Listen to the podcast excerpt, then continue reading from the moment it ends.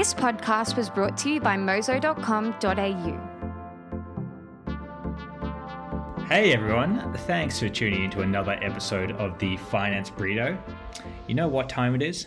It's time to stick the kettle on, whip out one of those remaining hot cross buns from the pantry, and, you know, sit back as we take you through one of the, uh, well, some of the latest stories in the world of finance man, I you know I wish I had a hot cross bun right now. But uh, anyway, I am contractually obliged to introduce myself. So my name is Tom Watson, and aside from being a hot cross bun lover, I'm a journalist at financial comparison website Mozo. And joining me today is special guest and fellow finance writer, well writer I should say, Jada RM. Jada, welcome. Hello, Tom. Great to have you on. Liv is uh, is on a much deserved break at present, so it's uh, you know it's good to have you on board, Jada. But before we get into the news, what kind of uh, hot cross bun person are you? Fruit or chocolate? Ah, fruit, obviously. It's yes, a... thank you. There's no other no, it is a sin to love a chocolate hot cross bun. Um, but before we actually do get into the finance news of the week, I think, Tom, our listeners need to be made aware of what I think is the hottest news topic of the week. Oh, okay. So I couldn't help but notice uh, via this lovely Zoom call that you are now sporting a new fashion accessory. Oh yes, yes. I, uh, as a thirty-year-old man, I finally had a, the, I guess a, a, a quick midlife crisis, an early midlife crisis, and got my ear pierced. So thank you, Jada, uh, for noticing. I assume Claire had nothing to do with putting you up to that. Oh, definitely not. Anyway, let's uh, let's get into the news. Here are the hot topics in Moneyland. All right, I'll start us off today with the topic that just won't go away, which is house prices. Um, we're probably all sick of hearing about property at this point, I'd imagine, because it's dominated uh, news cycle after news cycle this year. Uh, but there have been a couple of new stats which have recently come out, which are pretty bonkers, and I thought I'd share. So, are you ready for some stats, Jada? Always. All right, stat number one. So, CoreLogic's National Home Value Index rose by 2.8% in March, which is, uh, at least according to them, the fastest rate of appreciation since 1988, so over 30 Oof. years ago. Um, Sydney alone rose by 3.7% last month alone, which is a lot um, when you consider the value of properties. Um, and what are the value of properties at the moment? Well, the median value nationwide is now $614,000. And in Sydney, which is the most expensive city, it's now $928,000. Doesn't that right. just doesn't that just make you want to cry? it does a little bit, but this uh, this second stat might uh, might tip you into uh, into crying. Oh, so uh, I got into an article uh, written by Shane Wright last week in the uh, Sydney Morning Herald. 40% of first home buyers in Sydney and Hobart were already priced out of their respective property markets. And that's mm-hmm. even before the recent surge in prices over the past few weeks. So things yeah. are getting pretty bad for first home buyers. Um, you know, I don't want to be overly dramatic about it, but, you know, if you just like reflect on those numbers for a second 40% of first home buyers is a lot of people first of all. And then when you consider the medium house price in sydney for example i know it's the most expensive but at $930000 a 20% deposit on that would be $186000 which is a heap of money to save up um, i think for a lot of people yeah, and for me, the saddest bit of it all is that a lot of like first home buyers, that is just all they want to do is they just want to own a home. They don't want to be like this big boss investor and have like, you know, 15 properties or whatever. They just want to have that like great Australian dream of owning your own home and starting a family. So it's just really sad. Yeah, I mean, people want a place to live, right? Um, at the end of the day, and for like you said, for a lot of people, that would be enough. Um, so, what does this mean for you? Um, I guess I hate to be a Debbie Downer on this, but for younger Australians, particularly in those areas, and Sydney and Hobart, and probably Melbourne um, as well to a degree, uh, home ownership is becoming less and less obtainable, uh, which is, you know, it's a pretty sad state of affairs, really. But, uh, you know, on the flip side, we love to present a flip side. If you're a property owner, then times are good. So, uh, yeah, so that's my first story. Jada, what, uh, what caught your eye this week? Yeah, so my story is a bit of an upper, but also potentially a bit of a downer. So the so the news story that grabbed my eye this week was actually about credit cards. So the Victorian Treasurer Tim Pallas, I think that's how you say his name. Uh, yeah, um, I think it is. Yeah. Ah, cool, sweet. Uh, so he's come out and said that credit card interest rates should be lowered since the cost of lending has plummeted. So he's demanding that a review be made into how credit card rates are set and regulated. Wow.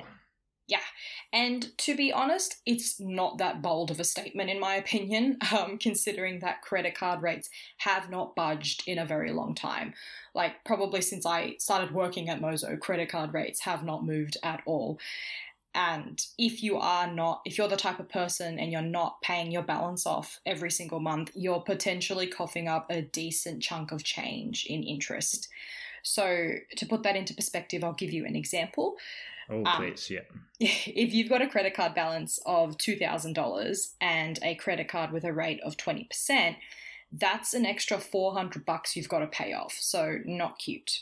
Yeah, geez, that is that is a heck of a lot of money. Um, and I, I, I, get it. Just uh, it goes to show the difference, right? Because you've got home loan rates that are sitting around two percent, three percent personal loan rates a little bit higher than that, kind of four or five percent and higher. But then credit card interest rates at you know I know you can get low rate cards uh, lower than ten percent, but the bulk of them would be 10, 20 percent and higher, right, Jada? Oh, definitely. I've seen ones with a rate of like 22 point something, and I'm like, what? Wow, that's a lot of interest to be paying. Um, so, best to avoid it, right? Oh, absolutely, absolutely, if you can. So, what does it mean for you? Uh, not much at the moment because it is still just an idea. But if you do have a card with a super high interest rate and the concept does come to fruition, it could mean a smaller interest bill in the near future. Yeah, which would be probably pretty good for, for some people out there. So uh, yeah, be to be interested to see um, how that develops and whether that actually uh, gets legislated in Victoria. Yeah, stay tuned. All right, so my final story this week uh, is a topic that's probably going to resonate with everyone, um, at least anyone that's currently in the workforce or has been in the workforce recently. So, this piece was originally published um, by Dan Ziffer uh, on the ABC earlier this week, and it delves into the right for employees to be able to disconnect from their jobs after work hours.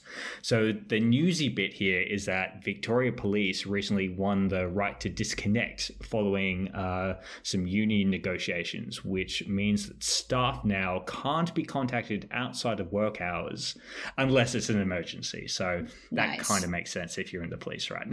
Yeah, for sure. so this kind of um, this right to disconnect it's um, it's not a new thing um, in fact in 2016 france passed um, something called the el khomri law which enshrined the right to disconnect uh, nationwide in france so that the uh, effective across the country. And a bunch of other european countries are looking um, to go down a similar route. So you know for me it's you know it's pretty straightforward um, this idea idea, um, at least the arguments in favor of workplace reform like this, um, because you know, in my mind, workers aren't getting paid to answer calls or respond to emails um, yeah. after hours unless that's their job specifically and you know not having that opportunity to walk away and to disconnect from your job you know probably affects people's mental health as well especially now when so many people are working from home um, at least uh, for some part of their job um, not having that that kind of like physical separation when you literally physically walk out the door after work, um, it, can, it can make it hard to disconnect. At least, uh, at least in my mind. So, what about you, Jada? Do you reckon this is a good idea? Oh yeah, for sure. To me, it's just kind of like common sense, really. I mean, I've seen it with my own kind of circle. Like my sister, she's a paralegal, and one time she got an email on a Saturday night, and I looked at her and I just said, "Don't even, don't you dare open that. Like it'll still be there on Monday. Just enjoy your time away." Exactly right. I hope you like held her phone across the restaurant or Oh, wherever yeah. you guys were. no, because the thing is, is that we were at home, and because her laptop is just right next to her, it is so easy for her to just open her laptop and say, "Oh, I'll just check what it is," and I just said no. Mm. I think I think that's the same for a lot of people out there too. So, um, what does this actually mean for you? Well, if you're a, a member of the Victorian Police Force or your work actually already uh, supports this idea of um, the right to disconnect, then you know I think that's great. Um, in my opinion, I hope uh, this catches on more broadly and a better balance um, is able to be restored um, throughout the workforce. But um, whether we'll see this legislated nationwide like it has been in France, we might be waiting a while. I I'd feel. Um, but anyway, let's uh, let's leave it there for this week. Uh, just a reminder: if you're a fan of the burrito, then feel free to you know hit that subscribe button on your podcast feed or follow. I think on uh, Spotify it is. They don't like the word subscribe. Um, and also you know go and check out all the fun stuff that's happening on our Instagram and Facebook pages. Um, but Jada, we're not saying goodbye to you just yet, are we? Because you're going to be back on the mic in a week's time, right? Yep, you're not getting rid of me just yet. So, next week, we'll be concluding our sustainability series by exploring the wacky world of carbon offsetting. Oh, I look forward to it. Uh, and in the meantime, we'll see you then. Cool. See you then, Tom. Bye. Bye. Just remember, as Mozo writers, we're providing general financial product information. So we're not taking into account your specific financial situation, needs, or personal objectives. We are not recommending any specific product to you. The best advice we can give is for you to make your own financial decisions and seek out independent advice. This podcast was brought to you by mozo.com.au.